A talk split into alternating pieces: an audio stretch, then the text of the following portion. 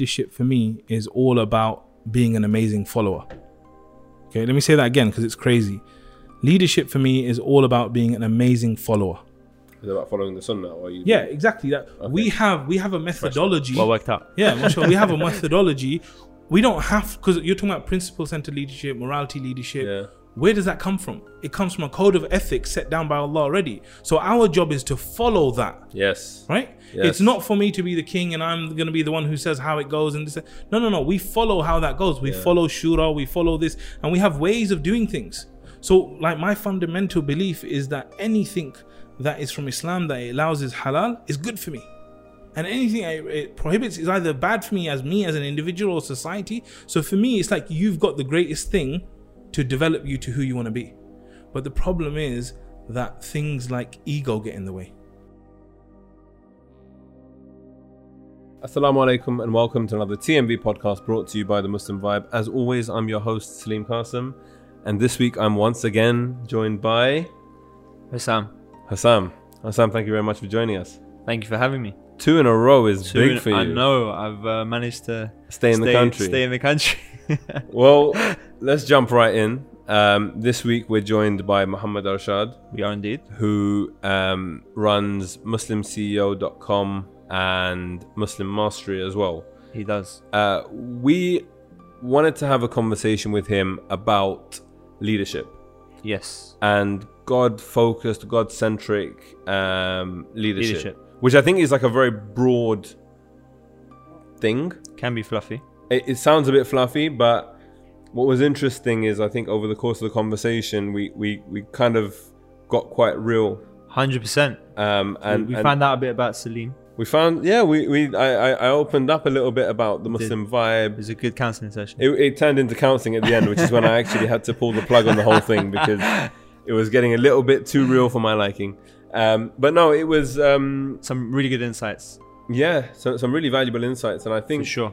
It's something that I hope that um, Muslims that work.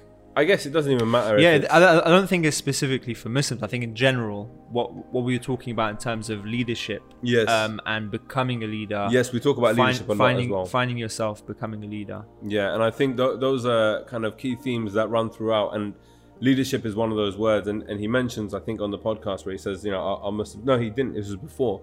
So he said, I, I, he almost talks about are Muslims afraid of the L word, Exactly. L being leadership. Um, and it is one of those things where it's almost like a, a term that people don't like to talk about. For sure. And they don't like to refer to themselves as leaders, but we are all leaders. And I think what you realize, hopefully, over the course of the podcast, is that we are all leaders in our own right. Um, and we all kind of bring something to the table and, and have that role and responsibility throughout. Um, yeah, so again, without further ado, here's our conversation with Muhammad Arshad. Assalamu alaikum, Muhammad Arshad. wa alaikum salam wa rahmatullah. Thank you very much for joining us on the podcast this week. you're very welcome Um, so I think let's start with you've done a lot over the years. Um, just before the podcast, we are just talking about the various bits, and you're just name dropping, and you've had loads of experience. Um, I think what would be interesting to start with Muslim mastery. Um, so f- for the listeners who haven't come across that, what is Muslim mastery? Okay. So Muslim Mastery is an organization dedicated to empowering the mindset of Muslims. Uh, I believe a lot of things happen because of the way we think. And if you can change the way people think, then you can change the way they act. Um, so we focus on really working on that using short, impactful videos. Uh, we've also got courses that we're launching. Um, and we've just been very, very lucky. Alhamdulillah, people have really taken it. We live in a, a world where, uh, you know, conciseness is appreciated. So we've been very, very lucky where, you know, we've had the videos go viral and millions of people have seen them. So Alhamdulillah, you've probably seen one without realizing it's Muslim Mastery. Yeah, we, we have a very similar experience with the Muslim vibe. So we were at the Palestine Expo a few weeks back, and sometimes people hadn't heard of the Muslim vibe, but when they looked at the logo, they're like, They "Oh yeah, I recognize that. I've seen. I think I've seen a video Yeah, of they yours." would have on- seen a video or an article or something. Yeah, yeah, yeah. Yeah. So And who who is it that you're trying to target specifically? With So Muslim um, Mastery? I think it's it's the younger the better, um, purely because I believe mindset is shifted probably earlier on. yes, Um, but a lot of our following is probably you know under forty, uh, and that's kind of the target market. But we've seen that people, because of the diversity of topics that we do, people of all ages are really kind of getting into it. Yeah, no, it, it's very similar, I guess, to the Muslim vibe. Again, um, 18 to 35 is the key demographic, and and uh, similar mindset in that for us, it's all about tackling, or I guess addressing younger audiences to make that shift at a younger age. Because Yeah. the older you get, the more set in your ways you become. Um, so yeah, I c- can completely vibe with that. If you'll excuse the pun a little bit. um, what kind of uh, what kind of people have seen your stuff? Okay, so our stuff is like very, very diverse. So it's got like a massive following in India, for example. Okay. Uh, we've got people uh, who are Arabic speaking. They've translated our videos into Arabic. Yeah. I've had people from Albania do exactly the same type of thing. And then we've had like really like famous celebrities as well. Like I was telling you that, you know, I, I didn't know who this guy was. My cousin called me up. He's like, "You're famous. You're famous." There's this guy called French Montana who's like sharing, and I was like, "What kind of name is French Montana? Like, who is this guy and why is he sharing Sounds it?" Sounds like a Starbucks drink, right? Yeah, exactly. so I checked it out, and we got this video called uh, "17 Ways of Giving Sadaqah," and it's like a very short kind of video, punchy, just gives you way after way after way. And during Ramadan, he shared that. Um, so I wasn't that excited because I was like, I don't know who this guy is, and my brother's trying to tell me, listen, he's big. He's like, you know, tens of millions of people out there that love him and this and that. Anyway, it got to the point where Busta Rhymes. Who I know very well, basically commented, and then I got excited. I was like, "Wow, okay, this is really, really Now- big." now this is now big. this is big type of thing. That I mean, that, that's the crazy thing about social media. We made a video the other week about, um, I think it was Talib Kweli. I can never pronounce his name. Talib Um, Kweli. Thank you very much. that was good- good That's why you're here, bro. so, so he he um he was banned from speaking at uh, or sorry, from from a, a concert in Germany because he refused to back down on his uh, um, BDS stance, uh, boycott, divestment, and sanctions stance about Israel. Yeah. Um, and so he got he got pulled from the lineup, and we posted a video about him, tagged him on on uh, Twitter, and he ended up retweeting the video Crazy. to his one million followers, Wow. including some big names. Yeah. And you're thinking, fine, these big names might not retweet, might not engage with the video, but they're still potentially seeing this, right? Yeah. So it's just crazy, I guess, the scope that social media has. Definitely. Um, it, it's it's a it's a crazy world. Hundred percent. Uh, coming back to yourself, and what I wanted to discuss, I think, more broadly with you, because you've, you've obviously had a lot of experience, um, even through your business Muslim CEO, kind of Yep. consulting with brands and organizations. Um, I was wondering if you could kind of give us an insight and maybe help us, because we have conversations in the office oftentimes about about the Muslim community quite broadly Yeah. um, and thinking about leadership within the Muslim community specifically.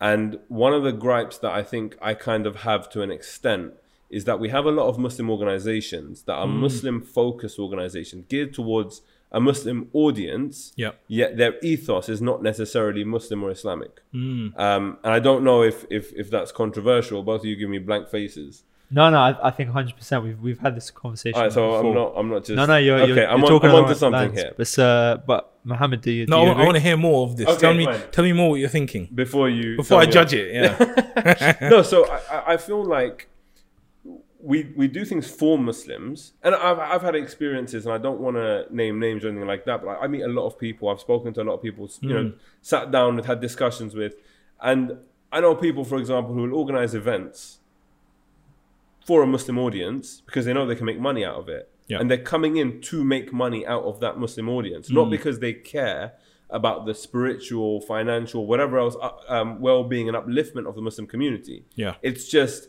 I'm a capitalist. This is a Muslim crowd. I can monetize and make money here. I can Yeah. earn my living here, and I'm done. I'm out. Yeah. There's no actual care for the well-being. Now, I guess the first question is: Have you experienced this? Have you come across individuals like this, um, organizations like this? Again, you don't have to name names. Yeah. But it's just interesting to know if that's a, a, an actual trend or it's just me and my conspiracy brain. Yeah, okay. So I think first of all, Alhamdulillah, I've been very lucky that I've been dealing with um, hundreds and hundreds of volunteers over the last 15 years that I've been in organizations. Um, and what you'll find is Muslim organizations are kind of fragmented. So in Muslim organizations, you got these uh, brothers and sisters who are super sincere. Like they want to do good. Um, they really want to help the ummah. They want to give a piece of themselves. Um, and they do things like I'm telling you that there's been times after conferences, there's guys that go back, take a van load of stuff at 2 a.m. They walking things upstairs, putting boxes up and down. This is 2 a.m. in the morning and they're not getting paid a penny. So in our organizations, we have people like that that are really sincere, that are doing what they're doing, right? Um, and then we have other people who are kind of just uh, trying to do right, but they're not doing a good job of it purely because they shouldn't be in those positions. So, you know, you got the kind of old trustees who were trustees 30 years ago when they first started and they don't know about the world today. They don't really know about the challenges of the youth and things like that. So they're in positions that they shouldn't be in. And then you got other people who are naturally in a different way of thinking. Like we were talking about the boss here, that he will have different pressures to you and I because the boss is thinking, look, I need to make sure that his salary is paid and I need to make sure this is done. So the kind of pressure he goes through is very different and therefore he's acting in a different way. So one big thing you'll see in Muslim organizations is the opportunity to go- do good versus fundraising. So we had this in different organizations I worked in, right? So the people on the ground, they want to go out and they want to do the good work. So they're like, let's go do the good work. But the leadership know that it takes money to run this organization. So they're like, let's do a fundraising event. And they're like, no, no, no, let's do an event for the people for this. And so you got all these kind of conflicts coming in because there's so much stuff going on and we're still at a premature stage in building our organizations. So, Like- so how do you think we can reconcile that? The idea So- that what in, in trying to do good Yeah. and in trying to make it sustainable, Mm-hmm. um, as a Muslim orga- organization, Yeah. where can we find a balance? Yeah. So I think one thing is definitely like having competent leaders. You know, anytime you've got leaders who are not competent, you're going to run into trouble. That's first thing. But second thing I think is actually having a mindset that we have to grow effectively and we have to grow our economic engine because this is what happens in Muslim organizations, right? You get a couple of brothers, they basically say, you know what, we really want to help Palestine. So they get together and they start helping Palestine. They might start raising money or they get clothing together. So they start doing the work. And what happens is they're doing the operations. So operations is now done. Then they know they're handling money, and because of statutory requirements, when it comes to the Companies House or charities, they have to measure the money. So they go to an accountant. So those two elements, operations and finance and admin, they do very well. But in management theory, we have the third aspect, which is marketing. And marketing is the growth and the economic engine. And most organizations that I speak to, they do not focus on marketing. Or what they do is that they've got a head of operations who's a director, they've got a finance director, and then you've got a marketing manager. So he's much lower. Whereas marketing, like I come from a sales background, I always tell my team, sales solves everything. Like you got an ops problem, sales will solve it. You got a people problem, sales will solve it. So building that economic engine, that helps a lot. How, And- how does sales solve it? sales solves it because once the money comes in, you can solve every other problem. Because a lot of the Muslim organizations today, they're suffering. Why? Because we're still trying to chase our bread and butter to make it work. But imagine if you didn't have to worry about the bread and butter. And that's what's happened with certain organizations. You're describing the the perpetual battle that we have at the Muslim Vibe, yeah. where, like, so Hasib, who you call the boss, I, Yeah. I contest that statement. People don't know before The this. boss. He's got he's got a mug that says the boss on it, and so he's suddenly become the de That's facto boss. marketing for you. See, I saw that and I thought, that's it. He's the boss. Yeah, I I need I need a mug on my table that says the real boss. Um, no, so so the issue that we have is that Hasib, as the kind of creative director of the Muslim Vibe, is responsible for the creative output. So managing the way the website looks and feels, the content, editorial, not editorial, but like editing the content, the Yes. video, the aesthetics, all of that stuff. My role as the kind of chief editor is to kind of, I guess, manage the content from like a top-down perspective, and also my role is the kind of financial side of things in Yeah. terms of managing the money, making sure that we, you know, paying staff, all of that kind of stuff. Where we struggle, and this is this is the, the thing, is that growth. I'm not a, a businessman per se. Yeah. Right. I'm not. Uh, uh, I, I can't grow. You know, I know there are loads of different ways we can grow it through, like a store or whatever else. But we always struggle to kind of think about how are we going to actually, because we're sustainable as a project now. Alhamdulillah. Yeah, alhamdulillah. Like the first four years, as as and this is a bit of an insight to the Muslim Vibe for yourself and for, for listeners and yourself, Sam Yes. we were not sustainable as a project. We were having to like plug money in and plug holes in the boat essentially. Yeah. Once we got to that position of sustainability, we were like, this is awesome. And Mm. we chilled there for about a year because we were like, you know what?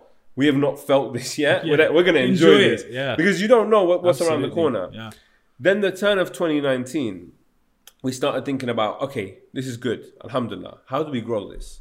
How do we now take this to the next level? Hmm. And we've now been looking at ways to kind of make more money because we have our team, we have our office, we you know we're paying our rent, everything's good. Yeah. But we really want to grow because the more bigger our team, the more we can output. Yeah. And just like you said, I'm just concerned about operations. I just want to be producing videos, producing content for our. Absolutely. audience. I don't want to have to think about, oh God, how am I going to raise an extra 20, 30K so I can hire in someone else who's going to be a assistant, this producer, whatever it might be. Um, and it's interesting because the more people I speak to um, from organizations, big and small, there's this same um, dichotomy, I guess, Yeah. and there's this same internal struggle of trying to figure out just how the hell are we going to carry on doing what we're doing. Hmm. Um, when I, me and Hasib, like all we want to be focused on is the content. Yeah, because that's what you love doing. That's, That's, that's what, you're love. great at. Yeah, Yeah. and and and that's the struggle. So I guess yeah, it would be interesting to kind of unpack this a little bit more. Yeah. Um, where do you think, or how how does one break out of this cycle? Yeah. So the first thing is focus.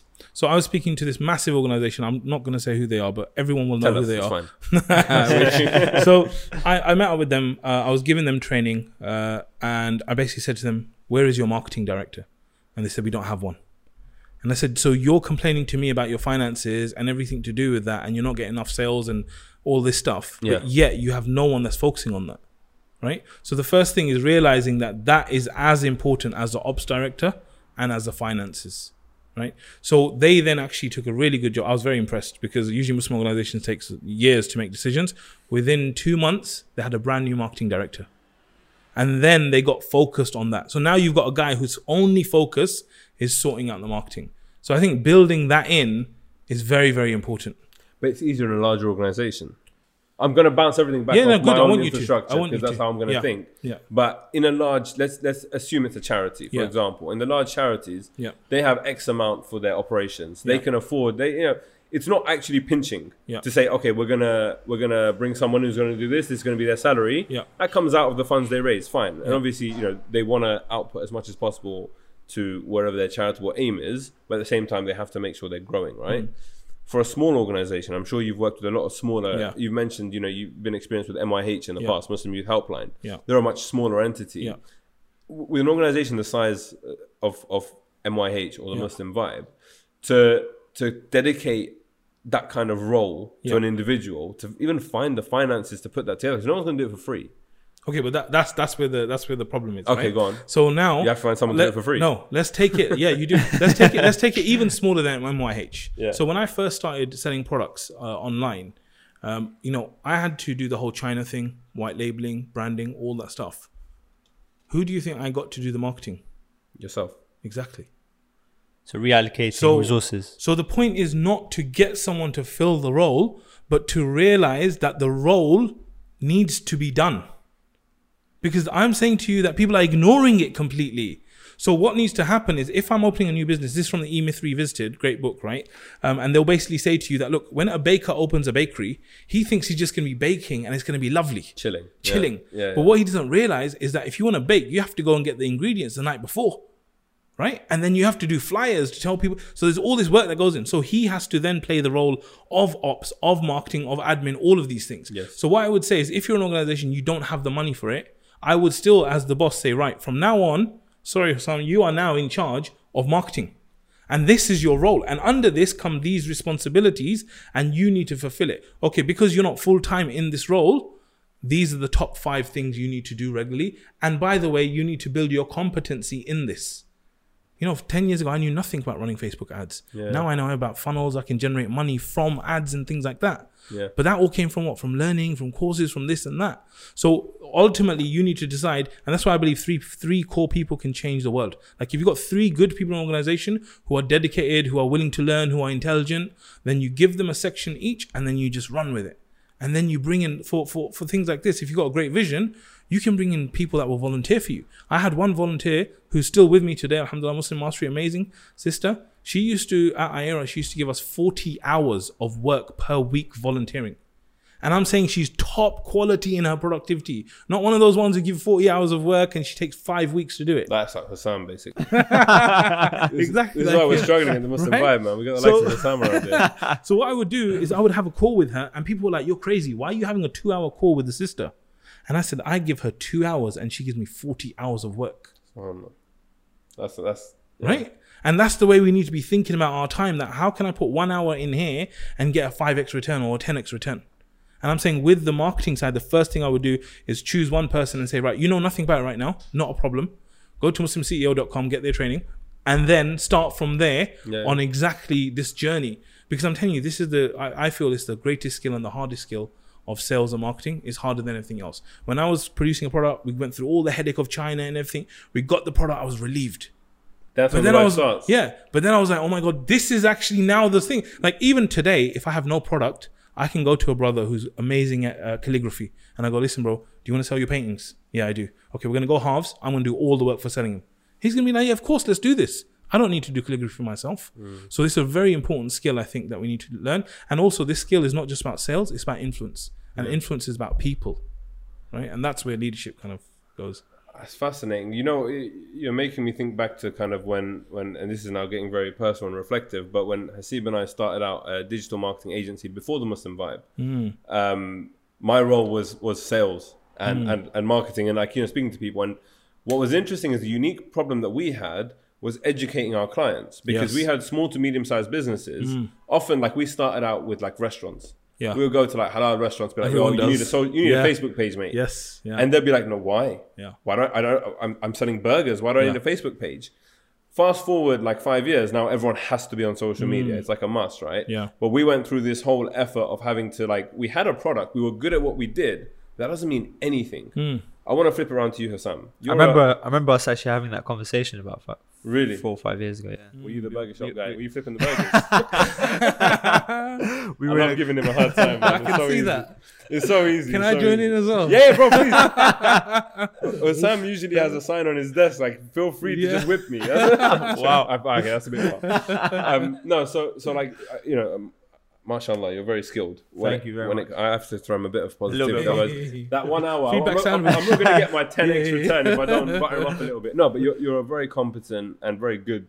A competence and understatement. Videographer, photographer. You've uh, filmed the Being Muslim series on the Muslim Vibe. If people want to see your work, um, alongside a lot of professional work that you've done for large companies, whatever else. How did you find, like, once you had amassed the skills and you had got good at your trade, how did you then find going out and getting clients and doing all of that stuff? Uh, well, I think I had a very lucky uh, kind of thing on my on my side, which is I was born uh, at the right time because uh, going into university was when Instagram first, Instagram, Facebook started really becoming a thing, and I studied a course which was advertising. Um, so I think I was very very lucky, which is in deciding what education I wanted to give myself and the time in which uh, academic institutes started saying, okay, cool, we need to take social media seriously, was precisely the time that I was deciding what to do for my dissertation. And so my dissertation was essentially on Facebook and Instagram and marketing. And so, and so luckily for me, while I said to myself, I always wanted to be a photographer, I said if I was, if I was going to go to university, I would study something that will help me generate business. You're a smart guy, really. Well, I think um, I've, I've to told be you to sure. be humble. no, I think um, I think speaking to the right people at the right time, uh, organizations that you know um, were giving advice at the time, and and to be honest, places like the Muslim Vibe, like Muslim Mastery, that kind of stuff, I think they should never be underestimated in the power that they can have on Yeah. people who are choosing what they want to do with their lives, and and I think. Um, and yeah, and I was just a product of that. So um, so yeah, so I think I think um, that kind of gave me the skills, the to basically go out and find the right ways to market myself as as my own business. I think just for your sake, just to contextualize and for the listeners, Hossam has worked on campaigns for Beats, um, car company, Mazda. Mazda. Mazda, yeah, they're all the same. Um, but no, like it's until he's done some very serious work, Serious, and, yeah. and the thing is, it, it's interesting looking at all of this and, and thinking about because even there was there was something I'm not, sure if we're going to give away your, your little Instagram hack secret. Are we doing that? Go for it, go for it. So he, he, he- he thought of something very interesting where he changed his name on Instagram to photographer videographer in London. So when you search for this now, he comes up on the search ranking. So if you want to find his Instagram, you might be able to find him on there. but he's had business driven through that, Yeah. um, which is a very interesting hack. Um, and, and so his name is then his company, I think. Yes. So well, the, the the the the title name, which is what comes up in search rankings, Yeah. I've put as a description of my job, and so when someone searches for a photographer, I will come to the top because that's not what um, Instagram sets as the rankings. So Genius. Huh? so small little hacks and nuggets of knowledge, which is what uh, I've found really, really good from Muslim organizations specifically, places such as the Muslim Vibe, such as Muslim Mastery, that kind of thing. They they do help, um, and and yeah, all credit to yourselves, both of you. Um, Thank you. So nice. to be I feel producing bad for this making kind of fun of him earlier. though, man. All right, so so so back on back on um, leadership Yeah. because because this is like we're talking small scale here, even with the Muslim vibe, and I know there are lessons to be learned. Yeah. But I wanted to get down to the crux of this notion of of leadership Mm. um, and God conscious leadership, or you know, Islamic centric. I don't even know if these these terms are exist, or I'm just making them up. Yeah. But I think God conscious leadership is an interesting one. Um, and coming back to what I what I earlier spoke about with regards to organizations that are Muslim focused and Muslim led, but aren't necessarily God focused or God centric in their approach. Yeah. Do you see this as an existent problem? Yeah, definitely. I think that uh, the problem is a lot of people, a lot of organizations, they are not clear on their values. Um, and then if they are clear on their values, they don't live their values. Okay, so sorry, sorry to cut you off. Living their values, I think, is an important thing because an organization might have X, Y, and Z as their values, Yes. but the living the values Yeah. comes down to the individuals. No, yeah, uh, exactly. So I'll give you an example. When we first uh, did our values as a company, this is the way we did them. We sat down and we did the marketing style. What would our customer like our values to be? Okay, Right? That's how most people do it. But that's completely the wrong way. Yes. Why? Because your values are supposed to be an expression of your own values. yes, right? So then we sat down. We said between us partners, there's three main partners apart from the staff, and we said what are the values we all hold. So there are some shared values. So for example, my partner Fessel, um, he wears yellow jumpers. He has a different fashion values to me. I would never wear a yellow jumper, right, or a pink jumper. Right? I'm not that comfortable. Yeah. But when it comes to thinking about, uh, we have this one value which is we over me where we basically care about the collective more than we care about ourselves. So when it comes to that value, we share that value. So when it comes to picking the values, we get to the bottom of all these values and then we have to live our values. But what happens with most people is they get their values on a strategic day, they write it out, and then it's gone forever. What we do is, for example, I had a call this morning with my team, and we have a section called values, living your values. So every single Monday morning, all of us three have to sit down and give an example of which of these values we excelled in in the last week.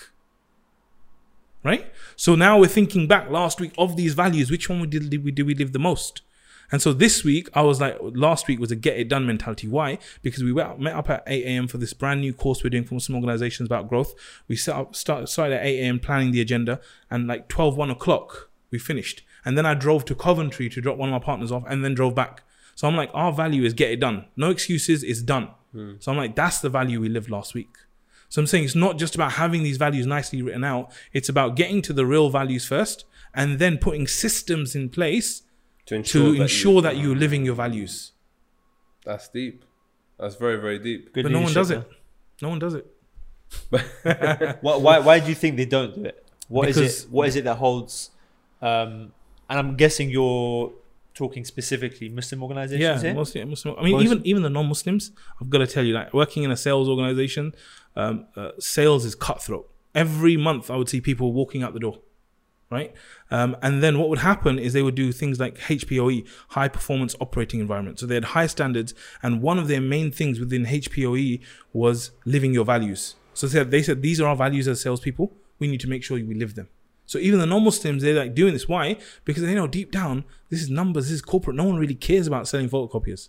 So we have to create that value where they do it. But with our organizations, it's different. People do really care about what we're doing. We do care about the ummah. We do care about Muslims.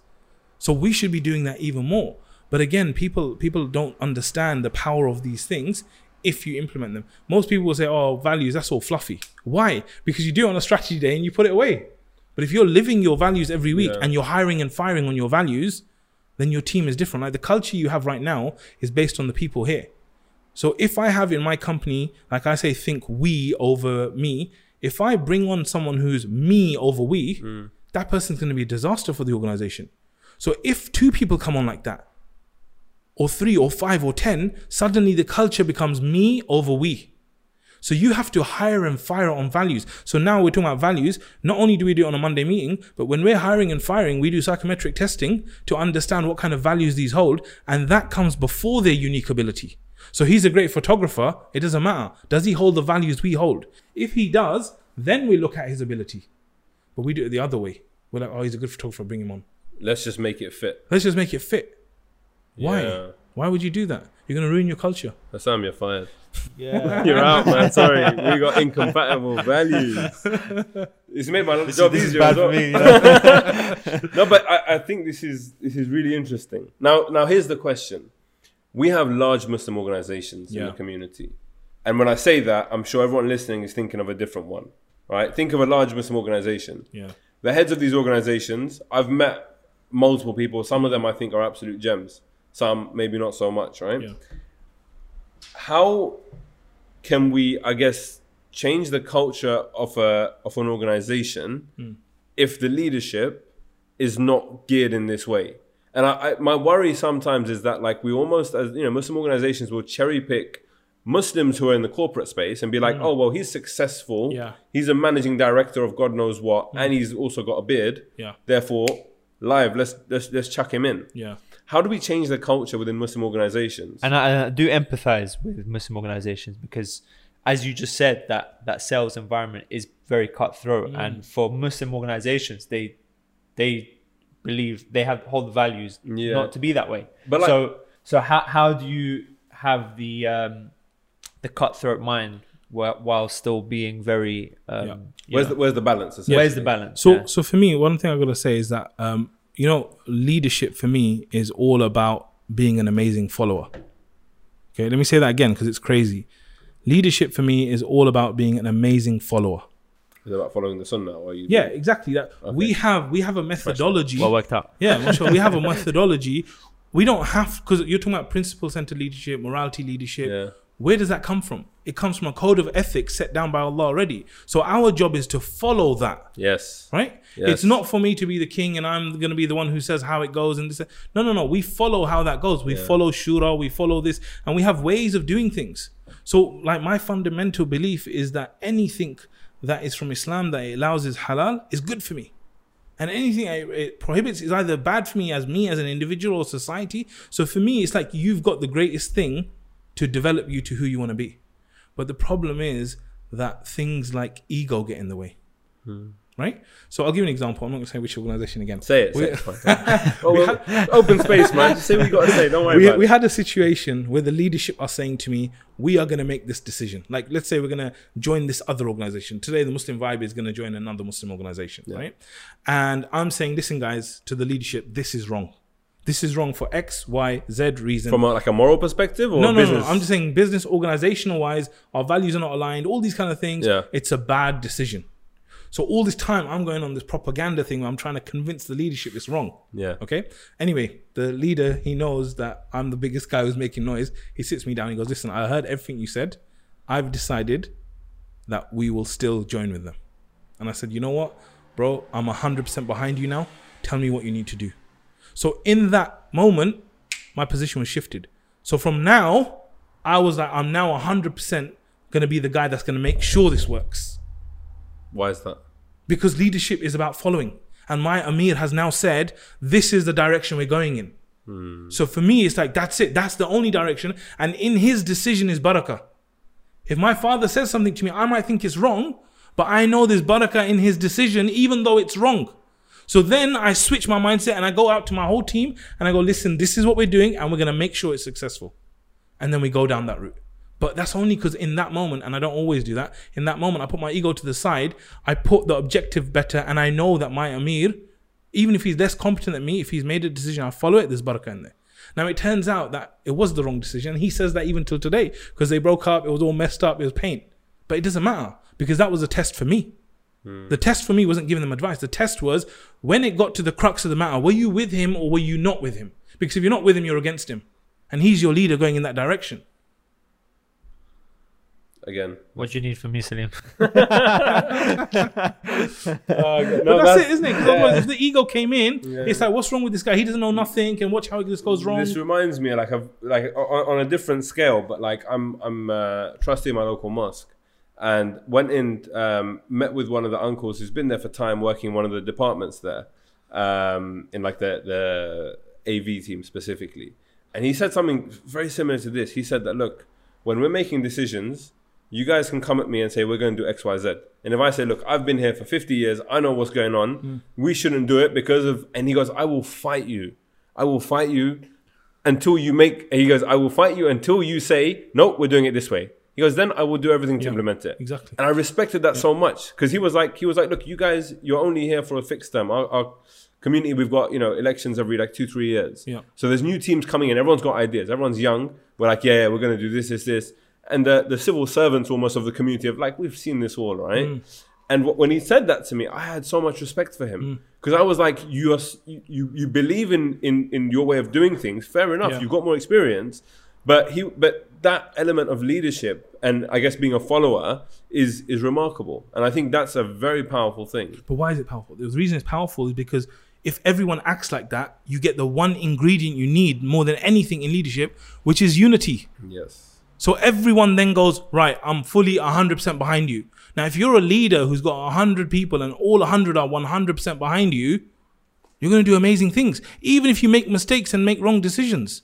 Yeah. But if you got those 10 people who are sitting in the corner saying, what's wrong with Salim, man? He just, he's just, what's wrong with him? Seems the boss, man. He's got the cup, not me. Yeah. so what's what's wrong with him? Why why why is he doing this stuff? yeah. You know, so, and that's why unity is so important. And and then you know once you get to that level, then you'll see amazing things happen in the organization.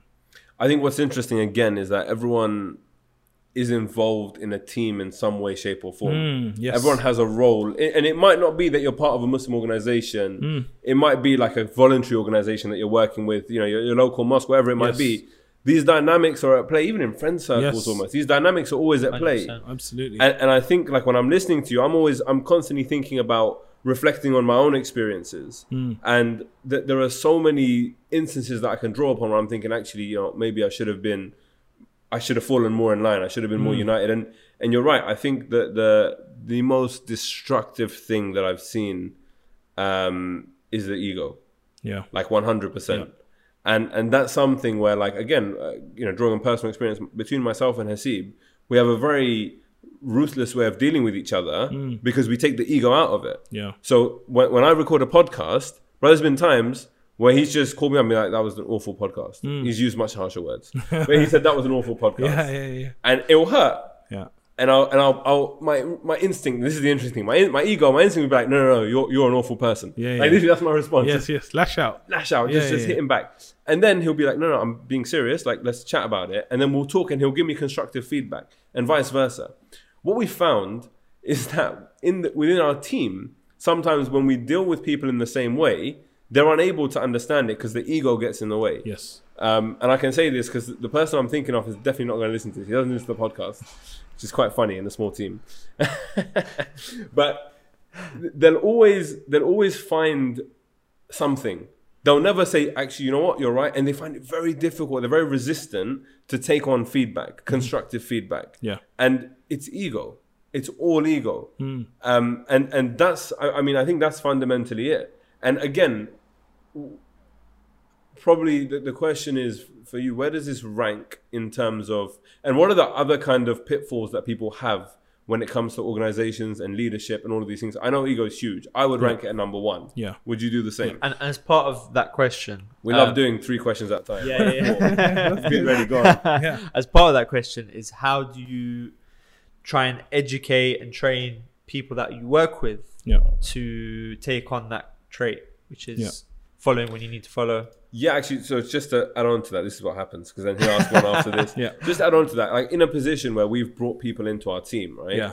You have an office culture, you have a culture of, Yeah. of, of the organization, but then it's difficult to find people that will vibe with you. Um, at the Muslim vibe. Uh, and and that's always really interesting is like how to get people because sometimes there are little things and sometimes you can work on a person's ego and you can have conversations and get them to understand that look Yeah. this isn't about me versus you it's about getting the work done and about the maximum possible output Yeah. um, like uh, just to jump in with a quick example. So we had this one intern back in the day at the beginning of the Muslim Vibe, and we we were making a video which ended up going viral. Piers Morgan tweeted out, Simon Yusuf tweeted Wow. out, like he Amazing. went big, like big Yeah, viral, yeah, right? BBC Trending got in touch; they wanted to share it. It was like a spoken word piece um, in response to ISIS Okay, at the time. So it was like it was a, you know really really nice piece. The intern was a video guy, and he was working on it. And Hasib was like over his shoulder, breathing down his neck, like change this, do this, Hmm. this needs to change, this needs to happen. And Hasib is very meticulous, and so this guy didn't fully appreciate and understand why Hasib was so fixated on the details. Yeah. The next week, when it went viral, we sat him down. We were like, "See, bro, Hmm. like, do you understand?" Yeah. And then he was like, okay, yeah, I get it now. I, I understand. But at the time, he was just thinking, I've done my bit. Like, why is this guy so, so, like, why is he, why is he just so bothered?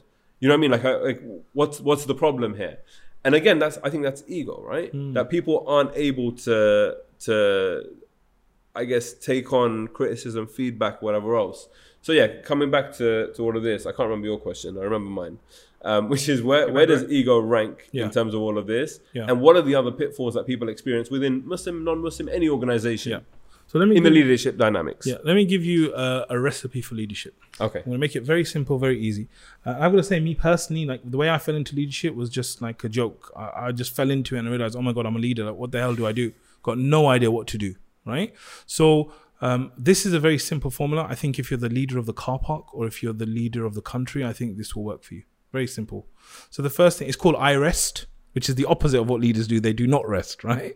So, I rest. So, the first thing is I is for intention. So, any leader needs to set what the intention is. What's the vision? What's the destination? Where are we trying to get to? It's very important that you're clear on vision and where you're trying to get to because that's what everyone else is going to latch on to, right? So that's for the I. The R is responsibility. The Prophet said, Every one of you is a leader. Every one of you. So you're listening to this right now, you're a leader. Your wife's a leader, your husband's a leader, everyone's a leader. So what is a leader? It's all about responsibility. That you take responsibility for getting to that destination right? That's ultimately last man standing. It's down to you to get them there. So after responsibility, the sec- uh, the E is for example. Like you got to lead by example. You're asking, how do I get people to do that? The way you do it is yourself.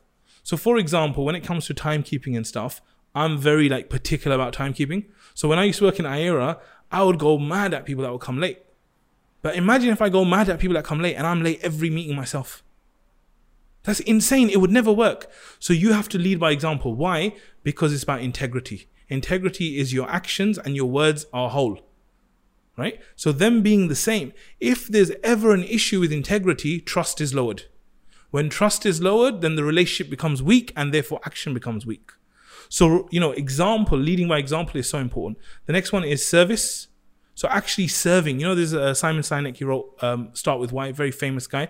He wrote this other Yes. book called Leaders Eat Last. Yes. You know, and whenever we had a wedding, like we used to have weddings in Northwest London, you know, the Sangam Centre down the road and all Oh, this yeah, kind of yeah, thing. Yeah.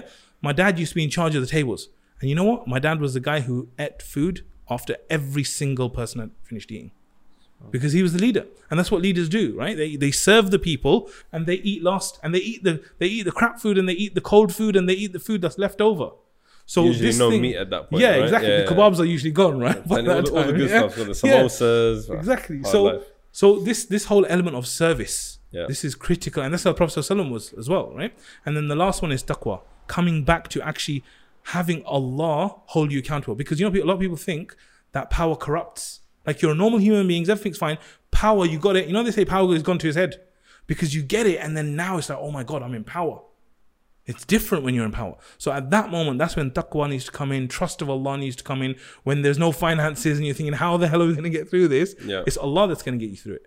So for me, if you can align these three things, which is intention, responsibility, example, service, and taqwa, that leadership will go to another level, I think that was pretty much nail on the head in terms of answering his initial question about God conscious leadership. That is, yeah, that's pretty Did you, comprehensive. you, this is yeah. You don't think of that on the spot, did you? I wish I wish I was like Made up that. an acronym as yeah, well. yeah, yeah, yeah. I just, I just, I just did it right now, right now. No, this is something I've been looking into for, for about like last three, four, five years. yeah. Um, like the different elements. But like I said, I just fell into leadership like a joke. So But I, I think the funny thing is, like, I found myself in a very similar way, and, and I, I'm conscious of the fact that I'm reflecting a lot on on the experience that we've had through the Muslim vibe because it's very relevant towards leadership. So, like with us, Hasib and I, we ran the Muslim vibe alongside our day job. We had our own business. We had the marketing business that we ran, and then we were plugging in the hours wow, amazing. once we got to a position where we were like, actually, we need to hire someone. This is before the money was there. There was taqwa involved. Right? We were like, God Mm. Absolutely. provide, Yeah. right? Yeah. But once we hired someone, suddenly you've got someone looking at you going, what do I do now? Yeah. What do I do now? Yes. Okay, um, how do I do this? And all of a sudden, you can't just, it's not like, you can't just fob them off. You can't just be like, oh yeah, just figure it out. It's like, Mm. Yeah. they, they work for you now Yeah. and and also the the office culture is important. Yeah. How I speak to Hasib is important. So like every now and then, if me and him need to have harsh words, we'll go in another room. Yeah. Because we can't let our staff, we can't let work, people working for us see that dynamic necessarily because it's not healthy. Mm. Yeah. Because we're both seen, because we're both um, co-leaders or whatever, Yeah. you know, managers, whatever. We're in charge of everybody else, and so like even the dynamic between how people relate to me and how they relate to him is important. Mm. And we've learned over the last couple of years, we've learned so much just by experiencing. Like we've made mistakes where we've got to relax, for example, in our relationship and our interaction with our, our team. And suddenly they don't respect you with the authority that you need at times. Yeah. When you need to turn the screw, they can't just laugh it off, right? And so again, like when you said that you just fell into it almost as a joke, same. Like it, it, it was almost like a reflective thing where we were like, oh crap, now we are leaders. Mm. You know, how how does this how does this happen? Yeah. But what I realized as well is that in in our kind of interactions, like I said earlier, in our interactions with people, in every dynamic, like you go on holiday, Hussam, you just got back from holiday. If Where'd you you go go? with a mate, Malaysia. where Wow. didn't he go is the question. Went to Turkey, Malaysia. Amazing. He jumped. I, I, I told you this before. He jumped on the Muslim Vibe podcast, then like disappeared for six weeks, and now he's back. Apparently, we'll see for now.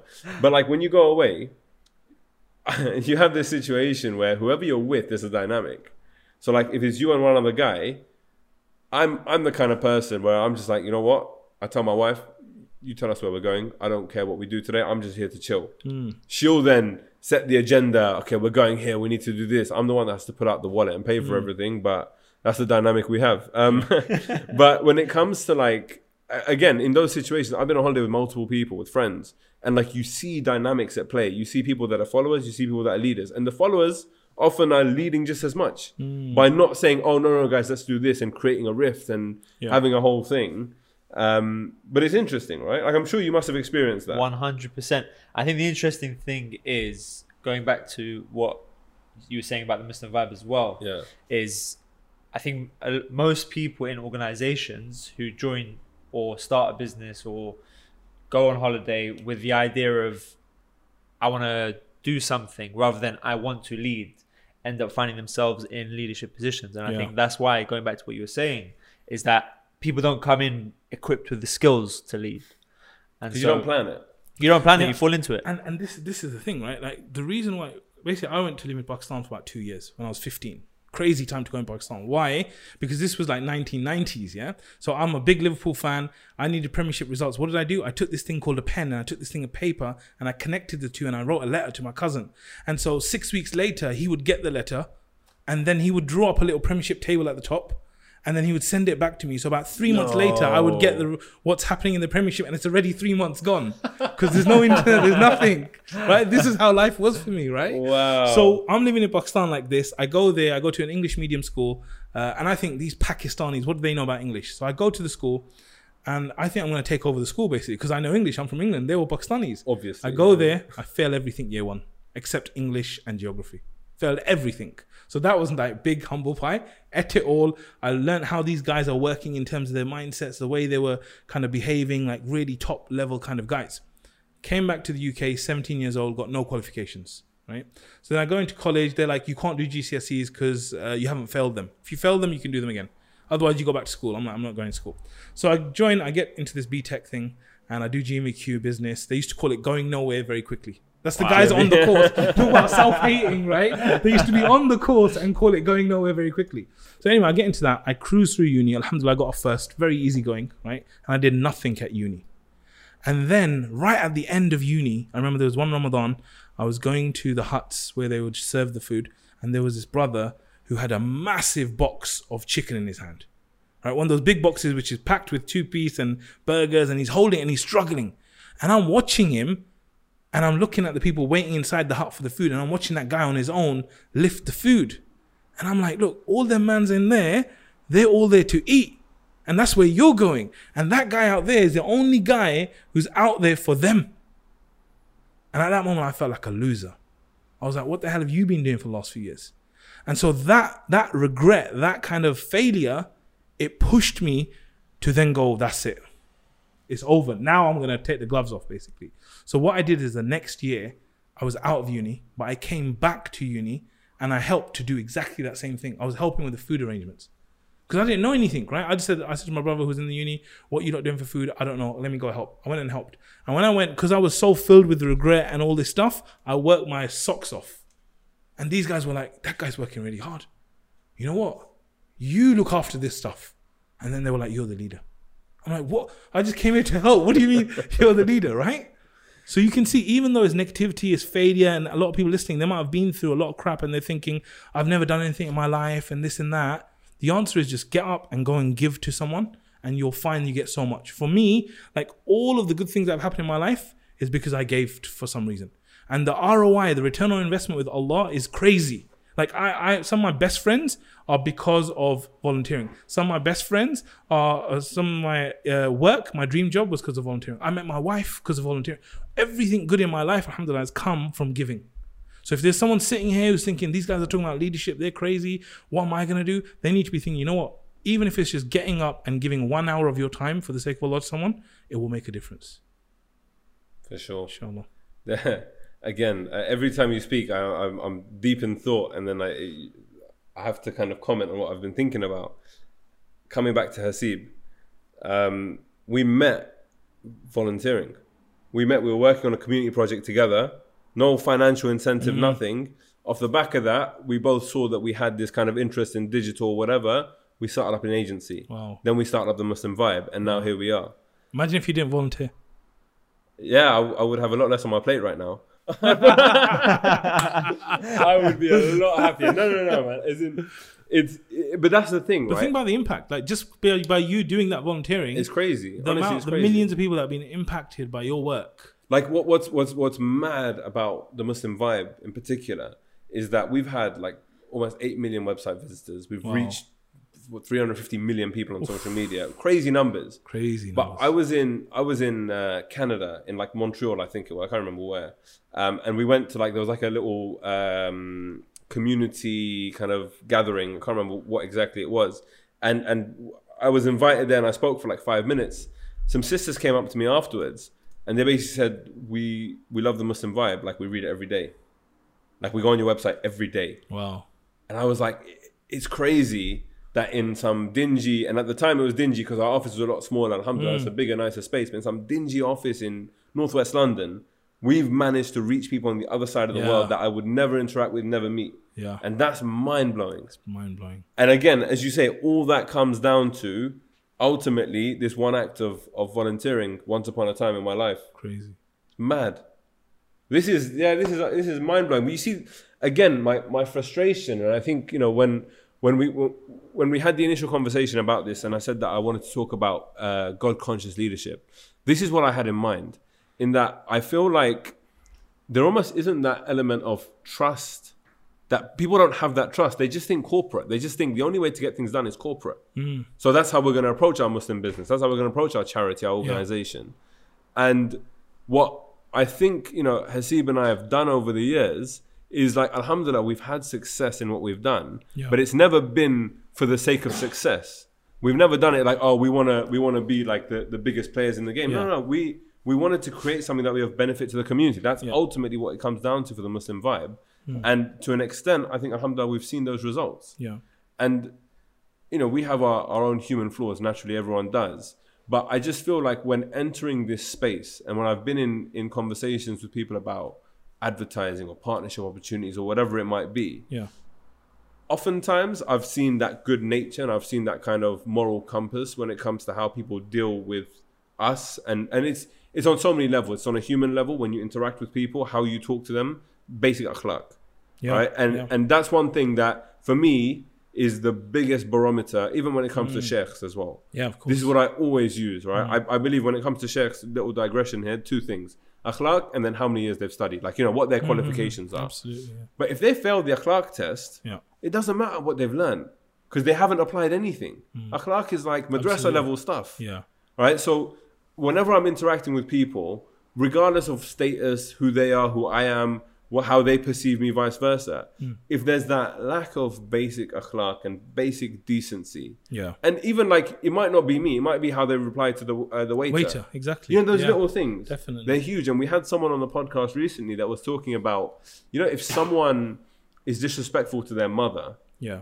right, just think about how they'll be with you. Exactly. Yeah. Because um, your mother is the closest person to you that loves you unconditionally. Everything you might have done to your mother, Mm. Yeah. she still loves you, Yeah. right? Imagine you get close enough to this friend of yours who's your mate right now, and you get to that point of like you love them unconditionally, anything they can do. They will not treat you right if they're not treating their mum right. I think that's such a profound Absolutely. thing. So, so akhlaq for me is, is key, right? Mm. Um, and then, and then, as I said, for for a sheikh qualifications, but for Yeah. individuals, then it's about, I guess, like what they bring to the table and how they bring it. Yeah, I mean, I think also like, you know, the akhlaq is so important because you're talking about basic things like integrity. Now, let me let me tell you a situation we're going through right now. This is a real life situation. So we had a client who was a non-Muslim company. excuse me, they were a big company, and what happened is a new buyer came in. So a new buyer came in, and the buyer said, "Hey guys, we know we were using you before. We don't want to use you guys anymore." By the way, I think it's because I refused to shake her hand because you're non-Muslim, right? But anyway, um, so she basically said, "We're not going to use you anymore," and we said, "That's fine. There's a three-month notice period." What do you think she said? No, we're not going to honor it. She said, "No problem. That's Oh. fine. Three months later, thank you very much. Very good. Done." Now I'm dealing with a huge company in Jordan. I'm talking big brand. Any Jordanian will know the brand if I say it. Okay, The Air Jordans. we've the Muslim company. That was a joke. Cool, that one. That was a good one. Air Jordans, no? No. Okay. Uh, Mo- moving on, sorry. So we're dealing with this company. They're a Muslim company, and even the brothers in there Yeah. are like practicing Yeah, what yeah, you would yeah. class for practicing. So we now got to a situation where they're saying, "Look, we want to now bring things in house because we've seen how you do. We want to bring in house." We said, "No problem." They said, "Can you help us bring in house?" We said, "Yes." We said, "You got a three month notice period on your contract." They look through the contract, they see it, and they said, "We're not going to do this." And I said, "But it says the buyer agrees to three month notice." He said, "Yeah, but you didn't say there's a penalty for not doing this." So now, who do I want to deal with? Do I want to deal with the non-Muslims, or do I want to deal with the Muslims? Who? Who? Like I'm trying to tell myself all about the Muslims, you know, barakah, this, that, the other, and the Muslims are the one who are saying, "No, I'm not going to honor this because there's no penalty," and the non-Muslims are saying to me, "Okay, Bismillah, you can have three months." Integrity, yeah? Integrity, right? But Base level, Yeah. and it's not there. But for me, when I see a situation like that, what do I do? Instead of saying, "Oh, these are losers," this and that, I then take that opportunity to look at my own integrity.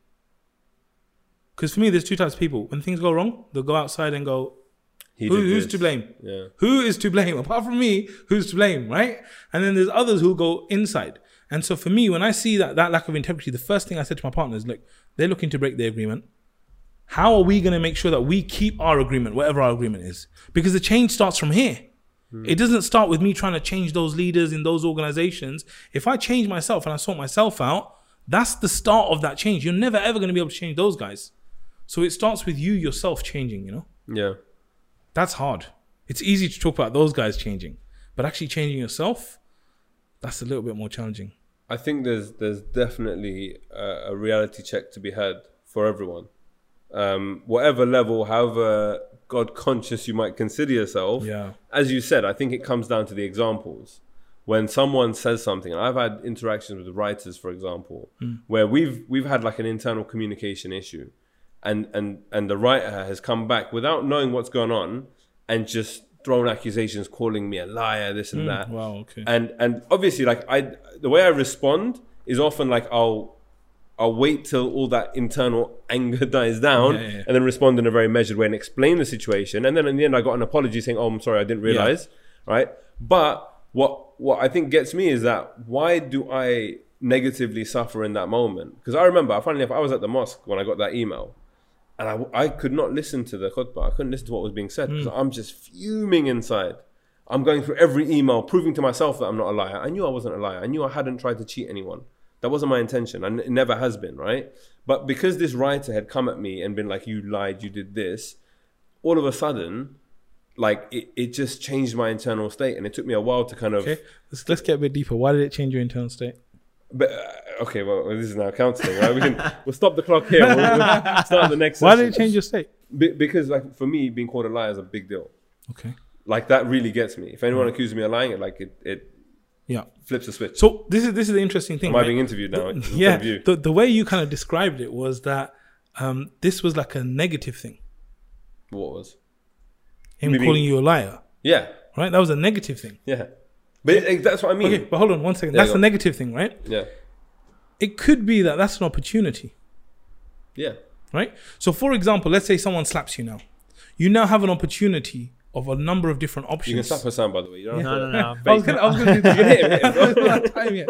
But what, what I'm trying to say is that I believe with every single thing that happens to you, there's an opportunity there Yeah, and there's a test there. And if your standards are high enough, then you can actually earn from that. So you're sitting there, some idiot has called you a liar, you can earn from that. But in order for you to do that, you have to raise above. Raise above what? Your ego, yourself. Yeah. Because if you raise above, imagine your son comes to you and says, Daddy, you're a liar. Like you're not going to take it in that same way. Why? Because you raise yourself above. And so when you're sitting here as the leader and he's just some guy who works for you, mm. you have to raise up 10 notches higher, right? And go, look, he's a butcher. He doesn't know what he's talking about. It's okay. Yeah, yeah. Right? And the way I'm going to deal with this is a way that Allah is going to be proud with me. Why? Because I believe you have to have amazing akhlaq with people. So I, I dealt. That's the- what you did, yeah. thing- I dealt But it was you burning inside in that moment, and that's okay. thing. Yeah, that's the Yeah. thing. No, but even that, I think we can transcend. Yeah, I think there can. comes a point where you're impenetrable. Yeah. Right? Why? Because it's just it basically it's the story that you tell yourself. Whatever story you say about that thing is how you will feel. So if you tell yourself a story, like for example, you know when they when there's a story of the man uh, weeing in the masjid. I haven't heard this one. I haven't heard this sounds one. interesting though. Yeah. I mean, No, let's let go. me hear Really? this. Let me You hear haven't this. Let me heard hear this? this. I see Okay. you tuned in as well. So so there's there's basically a, a man he comes in a Bedouin Yeah. and he goes and uh, he's in the masjid and he just goes and takes a leak in Goes the for masjid. it. Yeah. Now you imagine in your local masjid if that happened. I'm telling you, in every masjid in the UK, they would get up and they would beat. There'll be guy. slippers flying Yeah. around. So same thing with the Prophet ﷺ, the people around, they were wanting to go for this guy. And the Prophet ﷺ, what's the first words he said? This this boggles my mind. The first words the Prophet ﷺ said when he saw a man urinating in the masjid is, "Let him finish." Now think about that response, bro. Like that, that mind-boggling response, because that's what you do with a child, isn't it? If a child was to wee, you're like, "Look, he started. Just let him finish now," type of thing. Yeah. Me, I'll be like, "Stop, stop, stop! What, what you doing? He was like, "Let him finish." And then when he finished, he like told the told the Sahaba and everyone, "Look, chill out." And then he said, "You know what? Wash that place." And then he said to the guy, "This is not the place for this. This is a place for prayer." Now, think about what happens to your story of when you see that. So most people, when they see it, oh, this is a non-Muslim, he's disrespecting Islam. Da, da, da. How are you going to feel? Angry, upset, frustrated. Da, da, da. Yeah. The Prophet what do you think? He might have thought something like, this guy doesn't know. So how do you feel? You feel pit- pity for the guy. You want to tell him what happens. So the story you tell yourself when that email comes in, mm. that's going to affect the way you feel and the way you react. So it's all about telling ourselves better stories when these situations happen. Even if you have to lie to yourself. Like there's times when I know that guy's an idiot, he's wrong, da, da, but I'm going to tell myself a better story. Why? Because I'm the type of guy who's going to tell a better story rather than disempowering myself. Anything to say, Sam? Powerful. Um, no, uh, I, I think it's it's a good place to stop before you start interrogating more about my my own my own psyche. Um, but this has been fascinating. Yeah, it's been great Um, to be here. It's it's been what I've hoped and more in terms of being able to look at this because I think it's almost like an unspoken thing. Um, looking at Muslim organizations, looking at leadership, God consciousness, taqwa as well. Like h- how often, and I hope I hope the case is very often, but how often do in Muslim organizations, people talk about taqwa in their meetings, talk about God in their meetings, beyond saying inshallah, mashallah, yeah. alhamdulillah, which is almost like negligible now. Like it doesn't mean anything, right? But I think it's so key that people start thinking in this way. And in fact, you know, we just had a meeting with some brothers that were talking about um, looking at being able to bring this element and this side of things, like you know, dealing with uh, employees and how to deal with them in a in a positive way from a spiritual perspective, Yeah. not from like a business management perspective that that's all about just making sure the ego and the self and these guys their egos are massaged, but actually Yeah. looking at spiritual spiritual upliftment and making sure that you've got this like nice environment that people want to work in and will thrive in.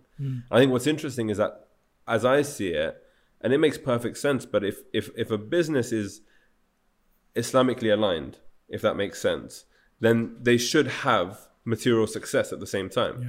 Do you know what I mean? They should get the most out of their For sure. employees. They should have the best business deals. They Yeah. should because they're so honest. They're, they've got so much integrity. They've you know they've got all those kind of leadership qualities that people are attracted to and want to work work with. Yeah. Um, so I just wanted also, to go. On. There's also a thing about growth, right? Because I think that one of the things we need to do is make sure that we're growing. Yeah. Because if you're growing, you're getting better as a leader. You're getting better as a person. So I remember, like when I used to uh, work in Xerox, I had a 45 minute drive to Uxbridge. Um, what I did is I was basically trying to get away from music, right? And so anytime you want to get away from something, you got to replace it with something. So what I did is I replaced it with audio because I was in love with audio. So on the way to work every morning, I was doing 45 minutes of like Islamic lectures.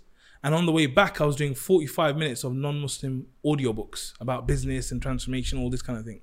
So for me, I'm saying that everyone should be focused on continuous growth every single day. Mm-hmm. And everyone should be working on mastery. So, for example, someone's a photographer, you know, the only way he's going to become a masterful photographer is if he does it every single day. He's always on it. His whole mind is aligned to doing it and everything. And he's in love with the process of doing it, right?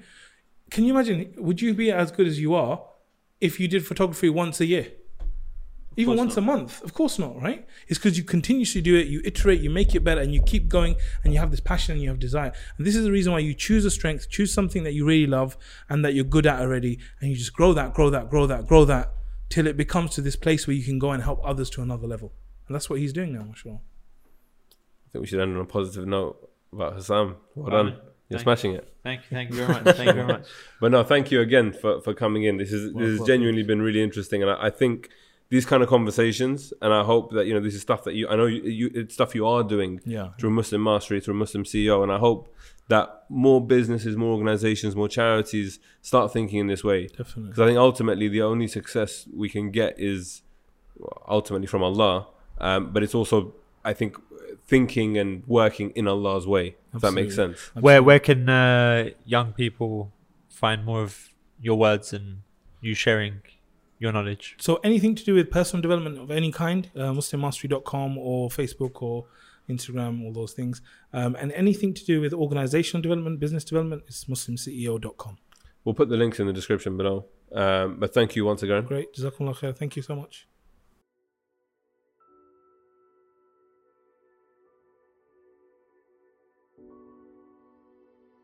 A very insightful conversation with uh, Mohammed Rashad. Um, how how did you find that, Salim? So uh, yeah, that was full on counseling, bro. It was, wasn't it? Um, no, I, I was I was literally thinking the whole way through the conversation because I, I do feel very passionately about this subject area.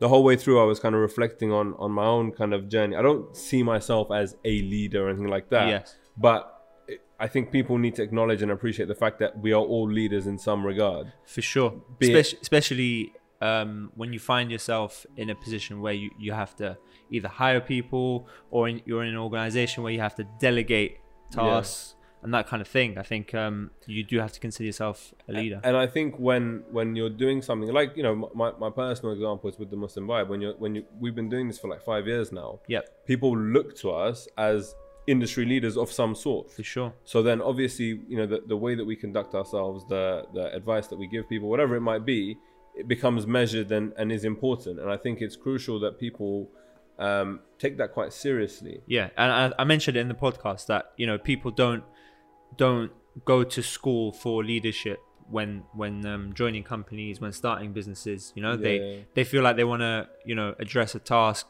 uh, set something up, help a community, um, rather than oh i'm going to be a leader what are the skills and the traits that i need to to be a good leader and so Yeah. and so i think it, it's always important at some point look at and reflect on where you're at and um, the leader the leadership that you do hold and how you can um, do it better No, for sure. And once again, Hassan, thank you for being in the country long enough Thank to you. allow us to do another podcast together. thank you for letting me back in the office it's been it's been a it's been a pleasure. Um, for those of you listening, as always, please do subscribe and give us a nice rating on iTunes, on Google Podcasts, wherever it might be. That kind of stuff goes a long way. Um, but ultimately, yeah, subscribe and maybe even grab your friend's phone, grab your partner's phone, your parents' phone, and just subscribe from their phone. You never know. One day they might listen and think this is the best podcast in the world. That's the dream, is it not, Hassan? Hopefully um, but yeah, thank you very much. Assalamu alaikum wa rahmatullahi wa barakatuh.